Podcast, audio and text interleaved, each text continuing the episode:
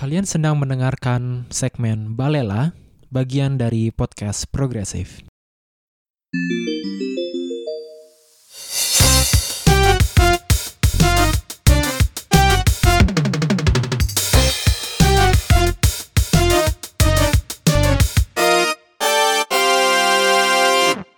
Selamat pagi, siang, sore, atau malam di mana pun kalian berada. Bersama kami lagi di segmen Balela, bagian dari podcast progresif dengan saya Caska. Saya Geraldus. Dan Akid kali ini tidak bersama kami di diskusi kali ini karena ada, ya, lagi gak bisa. Keperluan mendadak. Keperluan mendadak, betul, betul, betul. Nah, jadi kali ini hmm, kita akan membahas sesuatu yang bahas apa nih kita? Hmm, yang udah dibahas. Udah dibahas? Hmm. Maksudnya? Kayak episode terakhir kita juga bahas singgung sedikit tentang ini.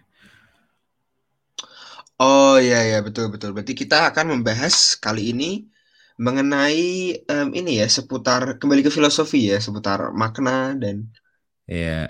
Terakhir hidup. kali kan kita bahas pertanyaan yang kumiwang tentang nihilisme. Oh iya betul. Ya dan kali ini adalah um, apa ya extension ya dari um, diskusi waktu itu. Jadi Betul. ya karena setelah setelah diskusi yang tentang nihilisme itu um, kita bertiga tuh um, berpikir kalau misalnya sebenarnya makna hidup secara secara umum, secara general tuh seperti apa sih dan maksudnya kayak kita jadi banyak apa ya banyak berpikir banyak berhipotesa mengenai makna itu sendiri dalam hidup. Jadi itulah yang kita akan diskusikan hari ini. Nah, um, ya dan ya, karena nah, kita waktu itu berangkat dari nihilisme dan nihilisme kan bahwa hidup tidak ada maknanya dan betul, uh, betul. dan itu berkaitan dengan mungkin absurdisme ya kan ya. dan ya. Uh, sebenarnya apa sih makna hidup hidupnya ada makna gak sih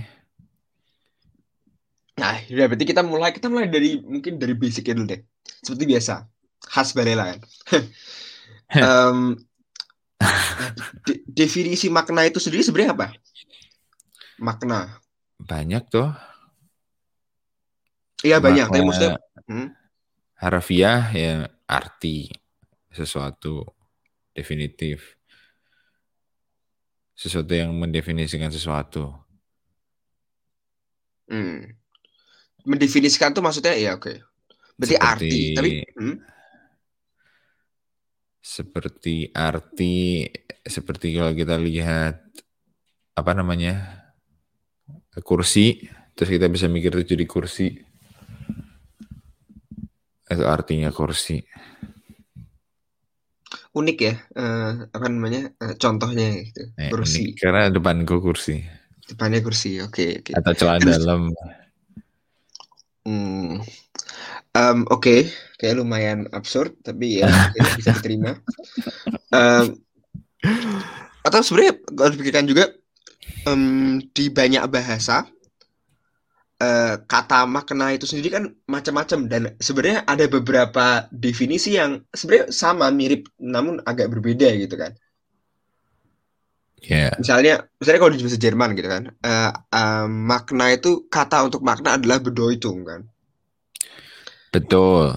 Eh, satu bedeutung itu ya. buat yang merujuk ke tadi definisi satu yang arti harafiah. Selain lagi sin, der sin. Nah. Sin itu apa ya? Ya makna ya nilai ya ya sin kayak you know sin. Iya. Bagaimana cara menjelaskan iya emang susah sih menjelaskannya emang karena ini apa ya um, mungkin um, kalau di uh, terjemahkan ke bahasa Indonesia mungkin nggak ada nggak ada persamaannya ya paling mungkin makna kali ya gitu, yang bisa yang bisa di, yang bisa disamakan artinya. Yang dipakai sih terus makna sih tapi kayak ya harus tapi itu pun agak berbeda sendiri. harus dimodifikasi Hanya. sendiri dari bahasa keseharian terus ada lagi bahasa Prancis songs ngerti ya apakah apa pronunciationnya benar yang artinya sebetulnya sekaligus memberi arah orientasi. Hmm, Nah itu kata kunci berarti ya. Berarti kalau dalam bahasa. Prancis sih, songs itu memberi orientasi atau me- memberikan sebuah arah. Berarti em, kalau misalnya di di apa ya di stretch lagi adalah makna adalah atau songs itu adalah sesuatu yang memberikan arah gitu kan. Iya. Nah, Sebetulnya Jadi kalau kalau kalau kalau Zin tadi gue juga mau menjabarin aja.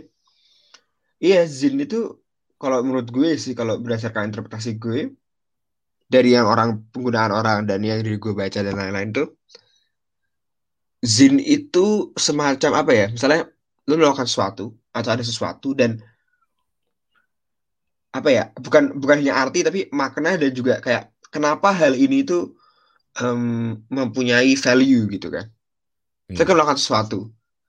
Zin itu kan berarti kan zin itu artinya adalah lo melakukan sesuatu ini berarti ada ada purpose-nya nggak, ada value-nya nggak gitu kan ya. Iya. Makanya kan orang sering bilang kan, kayak orang Jerman sering bilang, ah, das macht kein Sinn gitu kan.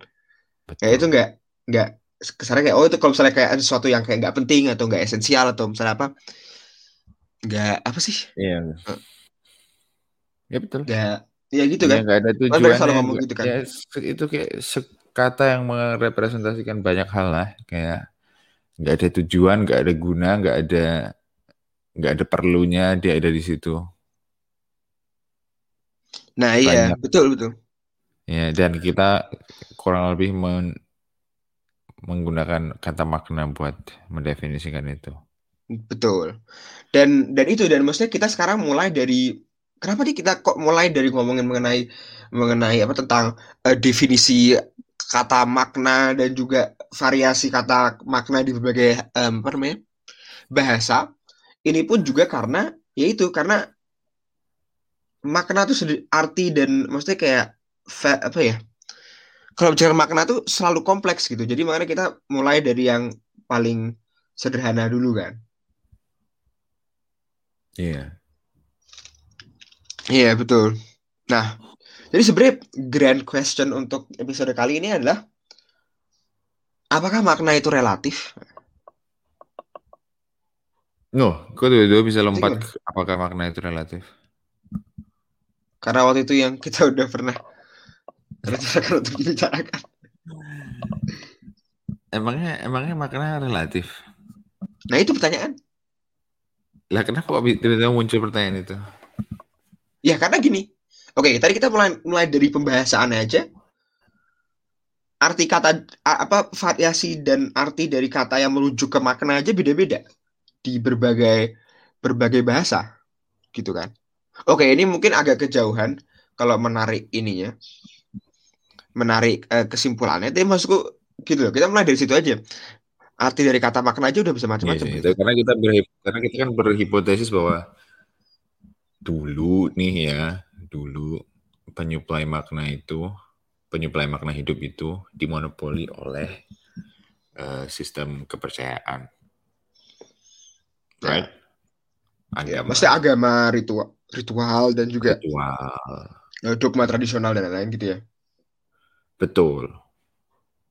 Karena orang nggak mempertanyakan juga dan orang tidak Ya. bisa mempertanyakan. Ya bahkan sampai sekarang kan di dalam banyak budaya yang eh, apa istilahnya self reverent dan menutup diri karena sudah cukup ya kayak misalnya di India soal agama Hindu dan lain sebagainya yang masih benar-benar apa kuat Hmm. dan tidak memerlukan eh, input eh, dari dalam atau ke dalam struktur belief atau penyuplai maknanya.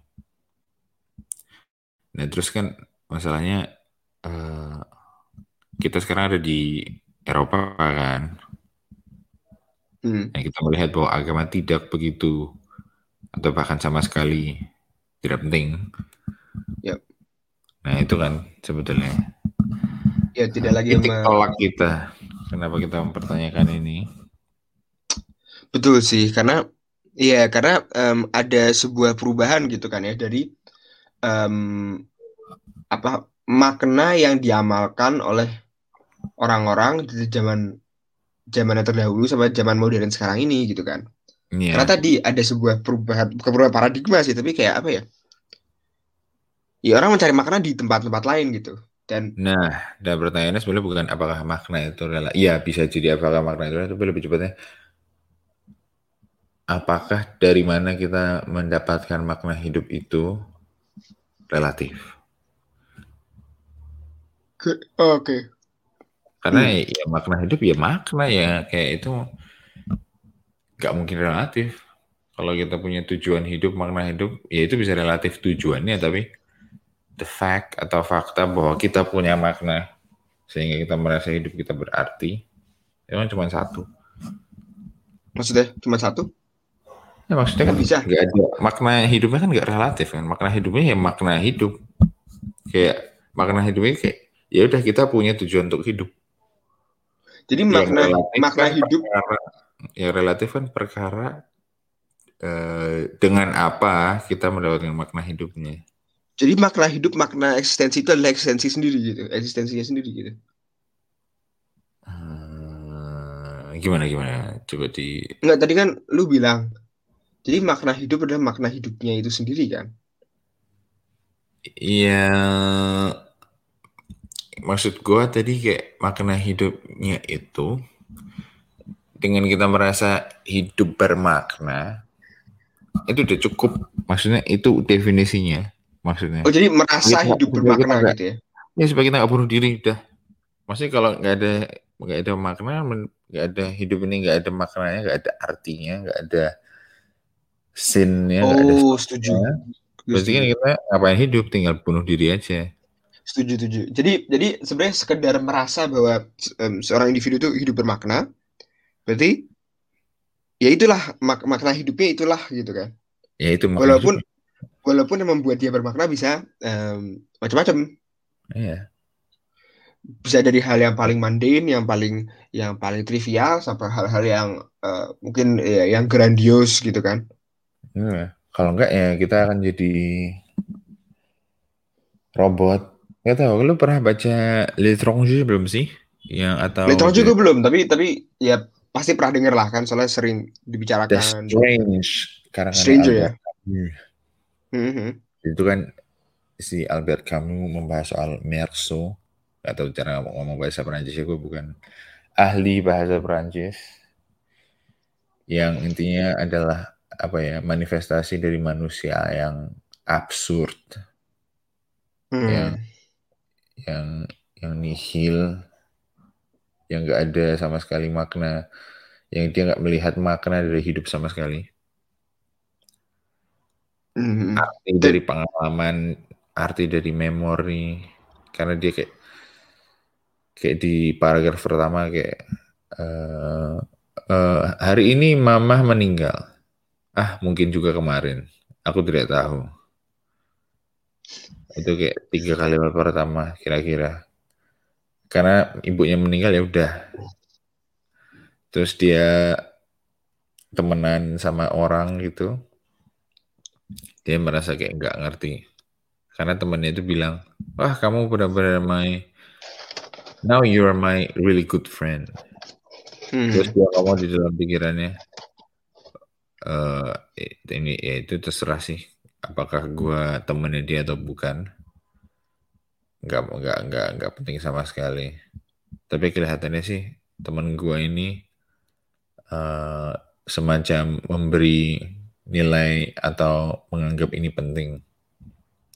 Jadi benar-benar the strange robot. orang. Strange banget kayak Iya. ya.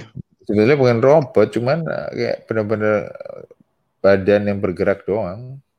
Nggak nggak ada sisi humannya gitu kayak isi. mayat Istilahnya. hidup gitu zombie Iya, iya.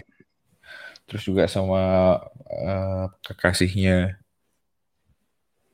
ya kekasihnya nanya kamu cinta aku tidak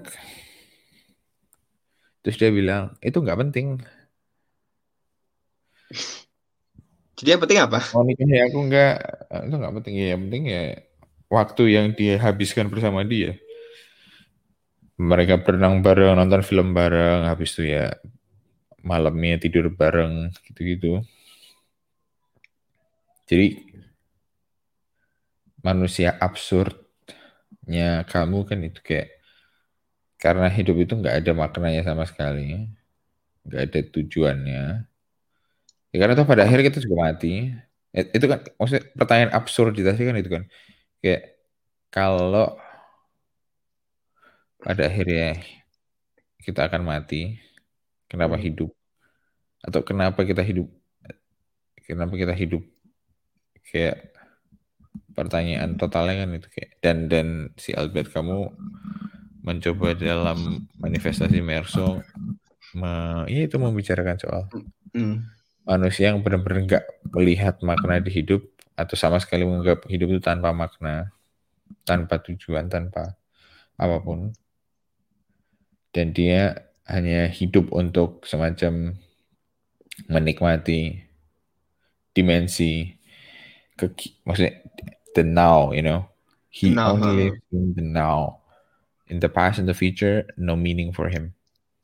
Gimana tuh ngomong bahasa Indonesia kayak hanya Iya, di dia- kekinian, di ke, kesekarangan. sekarang kan eh, ya in the now eh, apa namanya iya ya oke oke Dan dan hidup tuh cuman buat dibakar. Dalam artian, ya udah kayak rokok aja dihisap. Walaupun gue belum pernah menghisap rokok. Gue gak tahu menarik ya rasanya. menarik menarik menarik nah sebenarnya oke sebelum kita lanjut lagi gue pengen nanya ke lo dulu deh menurut lo makna hidup tuh gimana maksudnya kayak untuk interpretasi lo Makna hidup gue. bukan makna hidup lo tapi maksudnya em, ya makna hidup tuh apa menurut lo bukan makna hidup lo in essence maksudnya maksudnya ya makna hidup tuh artinya apa maksudnya eh, what is art, apa apa itu makna hidup Ya, gue gue cukup setuju sama definisi eksistensialis ya yang membuat eksistensimu bisa ditoleransi. Jadi misalnya yang membuat gue bisa stay alive, yang membuat gue bisa tetap hidup selalu dan ya dan tidak berpikir untuk lari dari kehidupan. oke Eh, itu makna maksudnya makna hidup gua yang yang iya maksudnya pada akhirnya pada dasarnya ya itu.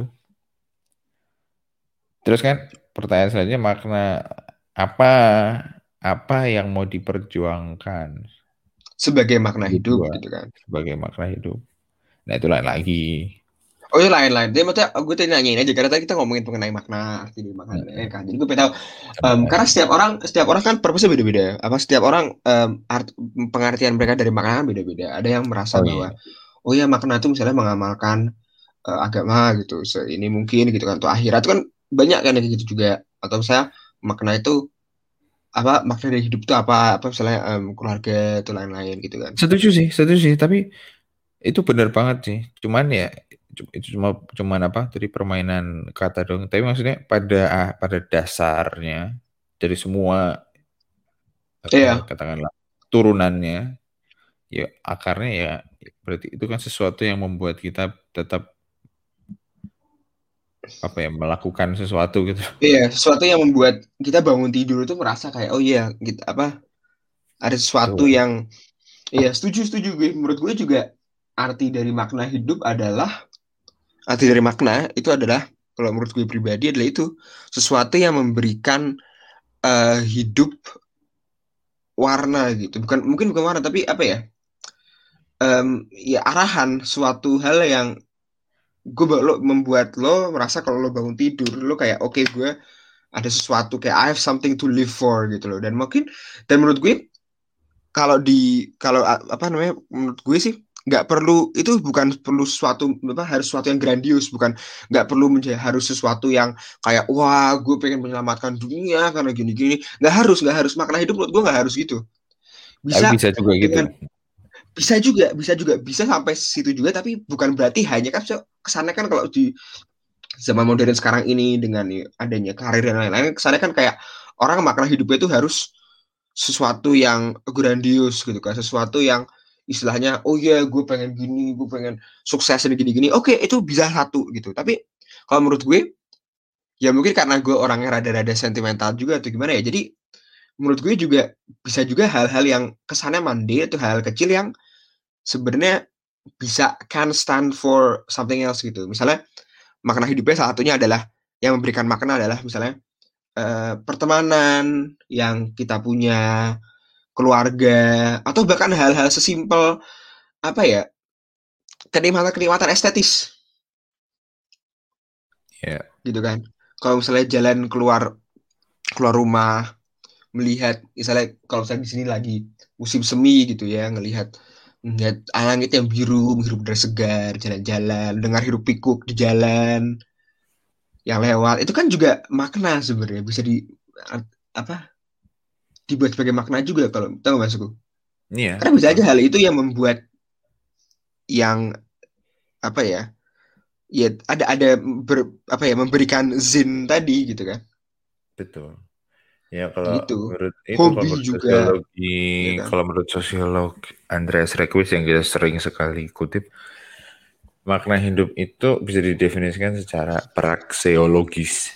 Jadi kayak oke dari praksisnya, you know, kayak Iya. dari praktik tertentu kita kita dapat makna kayak yang kamu bilang tadi hobi atau sekedar menikmati sore. Iya. Makanya Iya. berarti berarti nggak perlu tidak perlu sesuatu yang grandios gitu kan. Gak perlu, tapi ya memang ya, kapan hari gue ngobrol sama seorang romo psikolog di sini, Oke. ya dia ngomong pada akhirnya makna hidup yang paling tinggi. Aku nggak tahu apakah gue menginterpretasikan ini dengan benar ya, Oke. tapi kesannya dia seperti memberitahu bahwa makna hidup yang kualitasnya bagus itu makna hidup yang transenden pada Tahu. akhirnya. Transcendental Ya. gitu ya. Eh, transenden apa transenden sih nggak tahu. Transenden pokoknya. Yang men which transcends you. Karena itu bukan hanya buat dirimu, tapi buat sesuatu yang di luar dirimu. Mhm. Ya, jadi begitu. Yang yang ada di luar kita dan dalam konteks Katolik ya em, ya Tuhan gitu. Kita kita Hmm. bekerja untuk Tuhan. Ya transenden ya. Berarti transenden tuh Transi. em, Ya. ya sebenarnya kayak tadi dalam dalam memberikan diri lu untuk Tuhan sepenuhnya gitu. Iya ya. Ya Makna seperti agama transenden. di banyak agama juga gitu. Maksudnya em, ya em, dan kembali lagi berarti kayak yang gue omongin tadi mengenai makna juga bisa yang hal kecil-kecil itu maksudnya ya pasti ya apa mak- eh, makna yang transendental itu akan mem- memberikan sebuah arahan arahan besar gitu yang di mana istilahnya kayak kompas gitu kan. Mm-mm, istilahnya kayak kompas. Ya walaupun sekarang kompas. Eh ini bukan kompas koran deng, sorry sorry. Bukan kompas gimana? Itu juga memberi makna hidup sih koran itu. Oke oke oke oke. Membaca koran tiap pagi.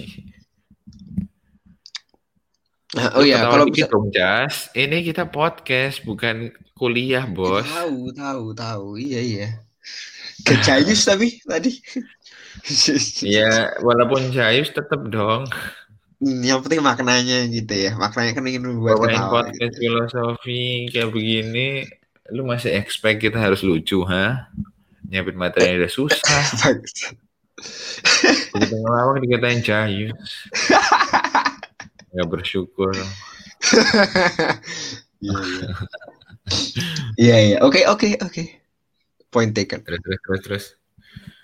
Oh ya kalau misalnya si siapa em, kalau yang eh, para pemikir-pemikir eksistensial- eksistensialis absurdis dan em, apa namanya nihilis kan kesannya kayak mereka gak ada makna kan ya walaupun menurut gue orang-orang kayak saya yang yang ini lu juga pernah nyebut soalnya kamu kamu eh, Sartre Nietzsche sebenarnya menurut gue Lah, mereka kok ngomong Camus gitu? ngomong gimana sih nyebutnya sebenarnya Albert Camus kamu kamu Camus. kamu Camus. Camus. kamu ya ya ya kira, gue kira lu dari tadi nyebut gue Camus. Oh enggak enggak enggak enggak. Anjir enggak hari gitu ini dong. hari hari tergaring sedunia anjing. Ter- parah parah. parah. Aduh. Mohon maaf ya para pendengar. Kata yang anjing tadi. Anjingnya maksudnya tadi gue jadi ingat emang jadi ingat anjing gue di rumah memberi gue makna hidup Oke deh. untuk melihat dia suatu hari nanti. Ya. Lanjut lanjut. Ah, pulang. kamu? Ya, Hmm. Jadi si eh, kamu Sartre sama Nietzsche ini, eh, mereka walaupun kesannya eh, menyebut kayak oh nggak ada nggak ada apa hidup tuh kesannya kayak nggak ada makna dan maksudnya ya maka dari situ adalah diisi dari dari situlah mereka kayak mengisi dengan cara tadi mungkin membakar membakar hidup itu sendiri dengan ya living in the now dan lain-lain. Sebenarnya menurut gue Itu kamu. atau kalau misalnya apa kalau misalnya Sartre kan em, lu harus inject your own meaning gitu kan ya. Yeah. Kalau nggak salah waktu gue baca buku by, gue baca by, yang by apa? doing projects, yes. Ah, nah, nah, pada dasarnya, ya betul. Terus? menurut gue itu sendiri adalah makna hidup juga. Makna hidupnya adalah tadi itu live in the now. Makna hidupnya adalah untuk apa ya? Seize the best dari yang dari the present time dari yang sekarang itu kan dari yang kekinian itu kan. Itu sendiri juga makna loh sebenarnya. Iya kan? Ya, gue juga mikir kayak oleh gitu. Cuman kemarin dibantah sama profesor gue. Dia Kenapa? bilangnya, bukan.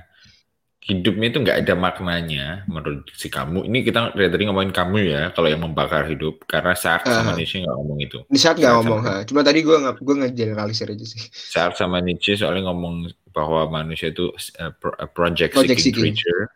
Jadi kayak manusia selalu butuh project dan untuk itu manusia harus kreatif mendefinisikan project hidupnya. Nah itu kan makna sendiri kan? Itu kan sendiri makna hidup. Nah itu makna, itu makna. Betul. Tapi tapi yang membakar hidup itu bukan, Bukan. makna, karena itu benar-benar hidup itu nggak ada makna dan ya udah hanya di hanya hanya hanya di bah- bahkan kita nggak bisa ngomong bahkan kita nggak bisa ngomong dia menikmati hidup loh. Kayak Loh? itu living in the now itu kayak ya udah kayak kayak apa ya mencoba ya, ya bisa dibilang menikmati hidup tapi kayak uh, menikmatinya tuh kosong kayak bener-bener Hmm. cuman apa yang di detik itu masuk itu doang. Jadi nggak ada. Ya ini kan tokoh karikatural yo. Iya, iya, yang di Albert Camus ini kayak nggak ada manusia yang bisa kayak gitu, cuman kayak bener-bener kayak mayat hidup gitu. Terus lanjut, emang pertanyaannya apa tadi? Belum ada Pertanyaan lo. Belum ada pertanyaan. Oh, terus lo tadi cuma gue ada pertanyaan setelah ini gue ada pertanyaan sih tapi maksudnya kayak sekarang bukan yang bukan pertanyaan lo nggak berhubungan dengan poin yang tadi kita omongin Iya. Iya, tapi dalam kaitan dengan project seeking creature itu yang sebetulnya menjadi langkah la- selanjutnya mungkin. Kayak Hmm, jadi setelah sadar bahwa kayak oke living in the apa nggak ada makna living in the now jadi living in the now terus kayak ke sana kosong jadi biar agar tidak kosong di disuntik lalu dengan makna gitu kan ya ya, ya tapi ini kesannya kayak relatif banget kan kayak ya nah itu. Kita menyuntik makna untuk, untuk diri kita sendiri. Oh, bagus juga ya menyuntik. menyuntik makna iya. Pakai nah sebenarnya itu membawa ke poin berikutnya. Apa kalau misalnya orang itu project seeing creature gitu kan? Hmm, manusia tuh mencari makna dan maknanya bisa ma- macam-macam bisa relatif. Hmm. gak semua makna itu baik dong berarti. Misalnya teroris. Teroris kan kayak dan orang yang bom bunuh diri dan lain-lain.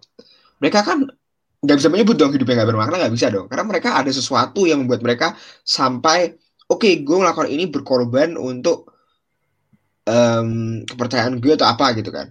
Berkorban atas the causes gitu kan. Ya. itu sendiri kan sebenarnya memberikan itu kan makna sebenarnya. Untuk mereka itu makna. Itu makna hidup mereka gitu kan. Berarti makna yang relatif ini karena dia relatif seperti hal relatif lainnya tidak selalu baik dong makna itu Nah, awalnya gue mikir gitu kan. Hmm. kayak maknanya makanya maknanya ya udah hidup punya makna hidup ada tujuan hidup merasa terpenuhi Apa gimana fulfilled itu gimana penuh gitu kan penuh ha. nah masalahnya kalau definisinya hanya itu berarti kan orang yang melakukan bom bunuh diri misalnya ma- makna hidupnya sangat sangat penuh saking penuhnya mungkin luber gitu kan Hmm. Luber dan meledak mungkin boom seperti akhirnya juga tindakan kegiatannya dia cuma masalahnya kayaknya itu gimana ya itu benar-benar itu benar punya makna cuman kita harus sekarang analisis bom bunuh diri nggak cuma dari sisi makna, tapi dari sisi moralnya Moral. sih. Mm-mm. Dari Betul sisi sih. Ya dari sisi apa ya? Dari sisi kenapa apakah tindakan seperti itu selayaknya dilakukan, you know? Kok layaknya ya sudah jelas tidak kan? Ya. Jadi maksudnya kayak oke itu memberi makna tapi makna makna yang seperti apa kan? Maksudnya mak, apakah itu benar-benar makna yang yang layak untuk dilakukan kalau itu menghancurkan hidup orang lain, kalau itu menghilangkan nyawa, menghilangkan eksistensi hidup orang Dan itu kan lain. dan itu kan garis batasan atas moral garis batasan yang disediakan oleh eh, mora- moralitas kan itu kan di di di bidang apa pun kan Ba- eh, Iya. ketika sesuatu itu bisa menghilangkan freedom atau menghilangkan eksistensi orang lain gitu kan. Iya. Maksudnya eksistensi itu sendiri kan freedom kan. Karena eksistensi kan in- kayak kalau lo nggak exist ya lo nggak free kan karena ya lo nggak ada lo bukan di posisi bahkan apa, tidak diberikan posisi untuk bisa melakukan untuk bisa melaksanakan bisa bisa memilih pilihan gitu kan. Iya. Iya. Coba bentar, Nah, diulangin, diulangin lu tadi ngomong apa? Diulangin. Tiba-tiba lost. enggak tadi gue ngomong kalau misalnya kalau misalnya apa namanya em, moralitas kan selalu membatasi di bidang apa pun selalu membatasi Iya. batas-batas clear cut hitam putihnya adalah ketika dia eh, menghilangkan eksistensi atau menghilangkan freedom orang kan karena secara teknis juga menghilangkan freedom menghilangkan eksistensi kan itu menghilangkan freedom juga karena Iya. mereka tidak ada pilihan untuk memilih Iya. apa pun yang disediakan pilihannya oleh oleh hidup karena ya Nah, ya. ya, nggak nggak- nggak eksis gitu kan Betul. Ya enggak dari gue cuma minta ulangin gara-gara dari complicated, complicated buat pendengar. oh oke ya. Nah itu ya. Tapi berarti oke bom bunuh diri. Nah sebenarnya ini juga berarti oke berarti kalau misalnya bom bunuh diri itu kan misalnya makna relatif dan sebenarnya kan moralitasnya kalau untuk mereka jadi agak skewed kan agak ter apa ya agak agak terpuntir gitu kan. Karena kan untuk mereka dalam moralitasnya mereka itu nggak apa-apa Iya. jadi gimana cara mengatasinya? Kan berarti ini ada discrepancy ketidakcocokan moralitas dan ketidakcocokan gimana ya? Karena maknanya untuk mereka tuh jadi yang karena karena karena menurut moralitas mereka ini tidak apa-apa. Karena misalnya, oh dia beda kepercayaan kita bunuhin aja gitu. Itu menurut dia fine menurut dia oke. Jadi kan Iya. untuk moralitas dia kan nggak untuk Menurut moralitas dia gua nggak harus- nggak berubah. Jadi kalau menurut gue harus dilihat lagi dari dari anjuran apakah benar-benar itu sebuah apa instruksi teologis untuk melakukan itu gitu? Ya misalnya I don't know eh gua karena gua taunya yang soal Katolik berhubung gua Katolik ya kalau misalnya teroris-teroris yang agamanya Katolik dan berjuangkan ya sebutlah perang salib misalnya. Hmm, teroris kan. Hmm, meneror Yerusalem dan nggak cuman orang nggak cuman itu nggak perang salib kan nggak cuman perang antara orang orang Muslim versus Kristen. Itu kan sebuah penyederhanaan yang total. Ya ya Perang- masif ya. Perang salib itu kan perang antara Katolik Roma dan juga Katolik Ortodoks lawan Yahudi lawan Muslim lawan semuanya lah. Dan itu kan lebih sebenarnya lebih ada ada per- apa namanya perang antara ini juga sih antara kayak apa ya empires gitu kan. Maksudnya Ya, ya. tapi nggak usah nggak usah terlalu dalam soal itu oke soalnya- oke. Ini ya ternyata kita terlalu nanti ke nanti sejarah. melebar. Tapi maksudnya eh, itu kan sebuah terorisme juga kan maksudnya. Eh, dan bayangin tentara-tentara perang salib pasti merasa hidupnya sangat bermakna setelah betul. melakukan itu. Karena ya dia memenuhi tugas Calling of tugas, God. eh, calling of God dan lain sebagainya. Ya, tapi kan permasalahannya itu tidak sesuai dengan apa yang Tuhan Ah, itu sendiri inginkan inginkan Nah kalau dia mencari makna dengan pada, dari, untuk Tuhan, sementara dia melakukan hal yang tidak, gila Tuhan. gue terdengar seperti seorang pengkhotbah. oke. Sementara dia tidak melakukan apa yang diinginkan Tuhan, saudara-saudara. Eh, Lucu ya, Jas. lucu aja orang yang sebenarnya tidak terlalu Eh, eh, eh, eh, eh, sensor tidak boleh. Nah itu sensor bi- tidak nggak boleh. bisa kan absurd absurd dia mencari makna untuk dari kepada Tuhan, tapi melakukan hal-hal yang Tuhannya sendiri tidak Tidak tidak inginkan gitu. ya karena jelas kan di kato- katolisis katolisisme di dalam Katolik kasih yang nomor satu Betul betul. Dan cintai hal-hal sesamamu hmm, seperti cintai engkau mencintai dirimu dan lain sebagainya lah. Dan kalau Ya, itu udah dilanggar berarti salah. Berarti maksud gue tadi kan gue cuma ngomong bahwa kita harus melihat dari dalam instruksi teologisnya. jadi sebenarnya ada sama sama juga di Islam kan? Emangnya sama ada dan di semua di semua agama sama sih. Iya. Tapi agama maksud, sama. Jadi- maksud gue yang recently kan yang ada ada beberapa kasus terorisme motifnya Bom ya. itu. Is- Ya. ya, mak- Ya. maksudnya dari orang yang dari dari apa orang Muslim kan, yang, Iya, yang dan stereotipnya kan sekarang terorisme Muslim kan, apalagi tadi. Eropa. Sejak sejak 9/11 kan selalu begitu. Iya, sejak 9/11. Kalau dulu ya terorisme. Nah, makanya makanya sebenarnya eh, menarik. Iya, makanya betul. Em, sebenarnya kalau misalnya mereka eh, orang-orang ini yang misalnya maknanya adalah untuk menyakiti orang lain itu gimana atas eh, manfaat eh, kepercayaan agama atau apa pun itu.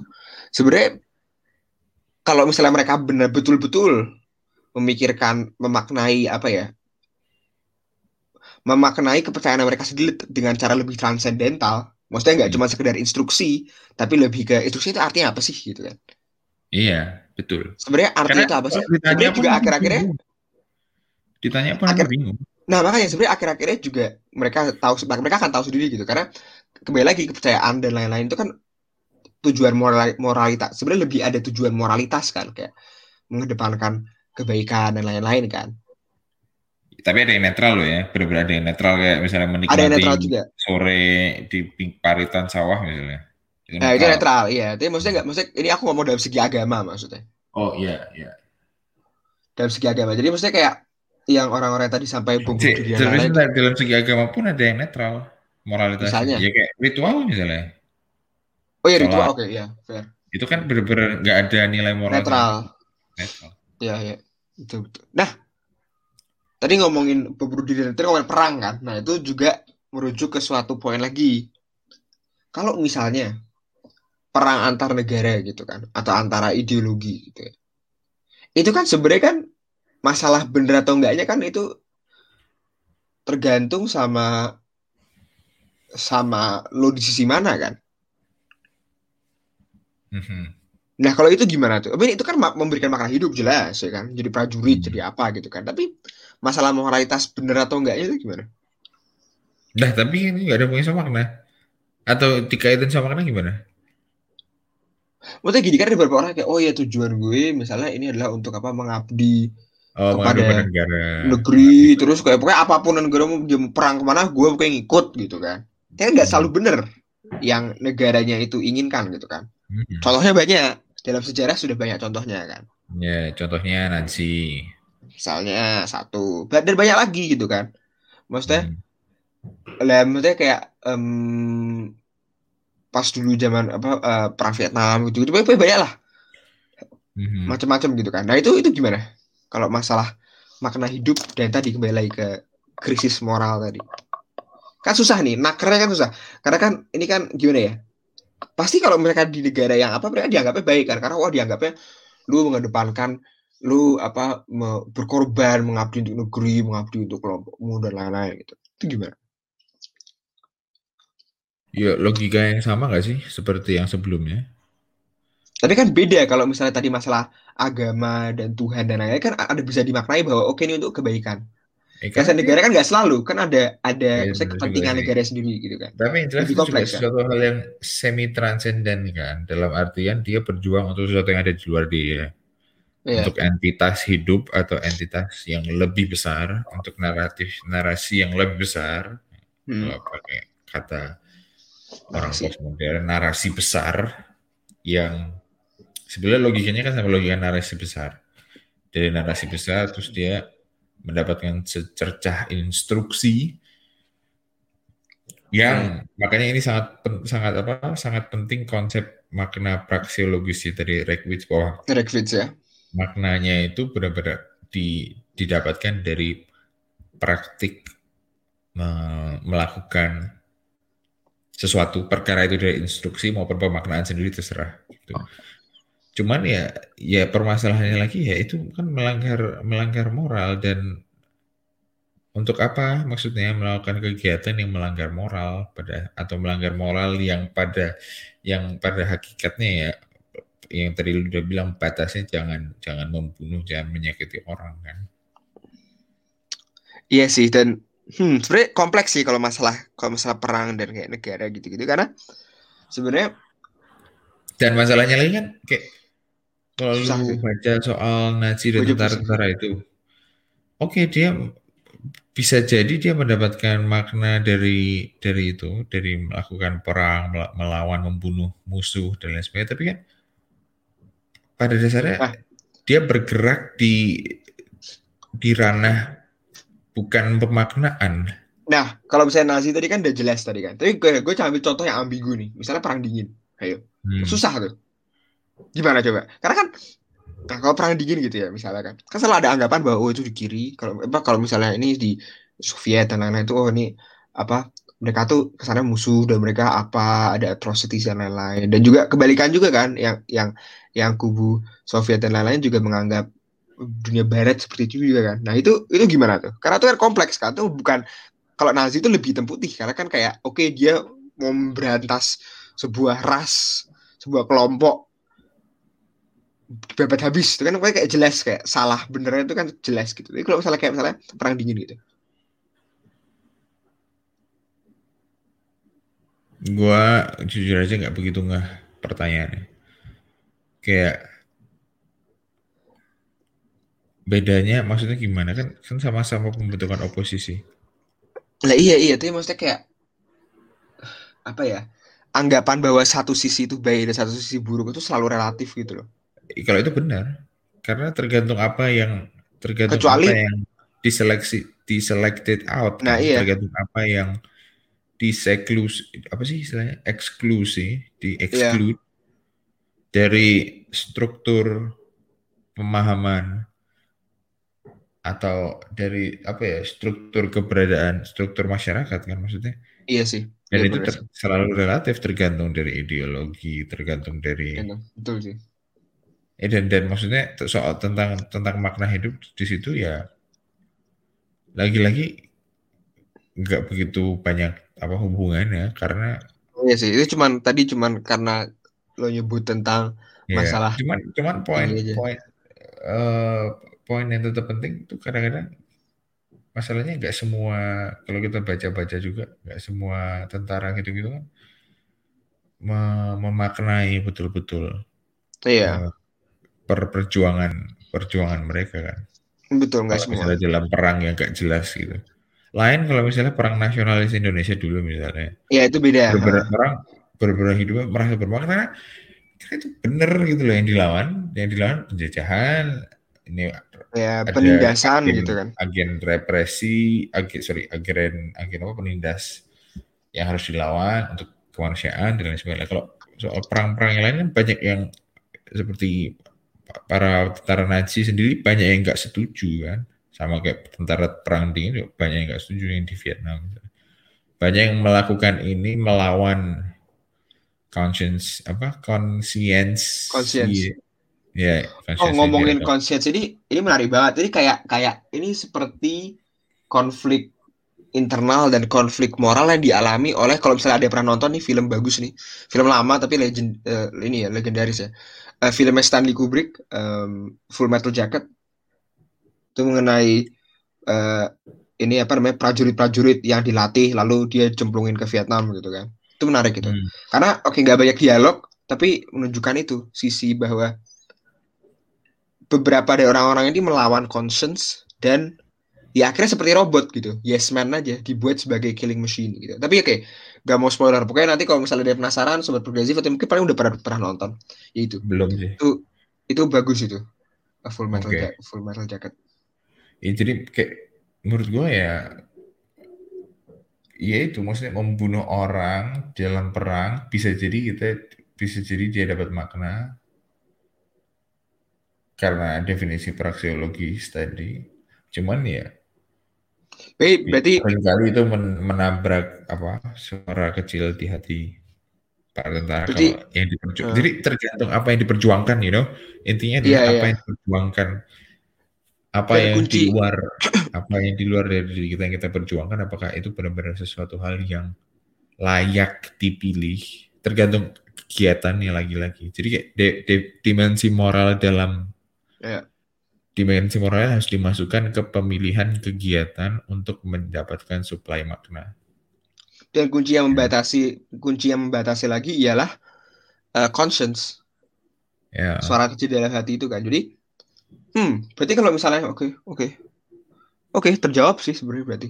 Nggak yang ya seperti halnya pertanyaan filsafat lainnya nggak ada yang mungkin terjawab keseluruhan tapi maksudnya kayak betul. ada semacam semacam eh, apa ya ending gitu loh dengan Ada tadi semacam ending di podcast diskusi. kita. itu juga jadi oke berarti kita kalau misalnya kita perpendek kesimpulannya adalah jadi makna hidup itu nggak selalu baik namun yang hal makna-makna hidupnya tidak baik misalnya tadi eh, menyakiti yang yang menyakiti dan lain-lain itu selalu akan nanti ada apa safety safety stopnya itu adalah moralitas itu kan Ya moralitas atau penghargaan terhadap eksistensi. yaitu moralitas loh penghargaan terhadap Ya, eksistensi. ya bisa dikata di yang dimanifestasikan Bagian. kepada moralitas. Betul. Betul. Jadi bila tiba-tiba seorang atau seorang individu atau kelompok menemukan makna hidup yang tidak baik, next stop per- pemberhentian berikutnya yang akhirnya akan bisa membuat mereka sadar atau tidak sadar tergantung ter- tergantung dengan conscience atau kapabilitas transcendental individu itu sendiri itu tergantung dengan moralitas berarti. Iya, ya tergantung dengan apakah yang dia perjuangkan itu. Apakah project ya kalau pakai kata saat Hah? itu layak secara apakah itu jahat, apakah itu negatif secara moral, apakah itu positif secara moral. Iya. Ya pada dasarnya itu. Memang itu jadi maknanya relatif. Kita bisa mendapatkan di banyak kegiatan, nggak cuma agama doang, nggak cuma Tuhan. Ya Gak kan? cuma karir ya. nggak cuma karir, tapi yaitu pada akhirnya ada stopping apa istilahnya, ada stop, ada stop yang bisa membuat kita mendefinisikan ini makna hidup yang didapat dengan positif atau negatif. Itu circuit breaker, circuit breaker itu gitu maksudnya. Circuit di- breaker. Nah, ya kan. Sekalian Iya, sekring so- pak, sekringnya oh, itu sekring. Ah, sekringnya itu, sekringnya itu berarti nah gitu. Dari tadi mulai sok-sok teknis jadi bahasa montir. Itu sih. Iya. Sekringnya itu gitu. Nanti Ya, kalau sih. misalnya kalau misalnya melewati batasan moral jeglek gitu kan. Betul. Tapi kalau Jelek. misalnya sekringnya tidak baik, apa sekringnya jelek, emang sudah malfungsi, mau dia harus yang jeglek pun tetap lanjut gitu. Nanti Betul. akhirnya karena eh, udah akan orangnya. kelebihan terbakar rumahnya. Ya. Betul, betul. Wah, gila analogi Iya. analogi kita nih sangat poetis ya. sangat ya sangat Menakjubkan. indah menakjubkan bervariasi bineka Udah awalnya jayus, sekarang udah ya kita menuju. semakin jayus aja anjir lama-lama kita Iya, iya. pod- podcast jayus deh wah podcast bala Iya, jayus mungkin lagi anjir mungkin dah waktunya diakhiri. Oke, mungkin tadi kan udah ada kesimpulan. Mungkin eh, ya berarti take home-nya apa nih? Yang untuk ya itu take home udah kita formulasikan Oh iya, iya, betul ya. Oh iya. Berarti take home itu ya. Oke. take home adalah jangan lupa dengerin terus podcast bala di episode berikutnya di episode berikutnya. Oke deh, berarti oke, berarti ya semoga di antara em, bercanda bercandaan yang kurang bermutu tadi, sobat progresif bisa mengamalkan eh, dan bisa ikut berpikir sama kita, ikut mengawang-awang mengenai eh, makna hidup eh, bersama Dan kami mungkin dan untuk- semoga sekaligus merefleksikan makna hidup masing-masing Betul, betul. Harapannya begitu dan semoga sih semoga bermanfaat untuk eh, para sobat progresif. Jadi ya tunggu episode berikutnya. tetap jaga Eh, kesehatan Betul. eh, dan ya jaga kesehatan dan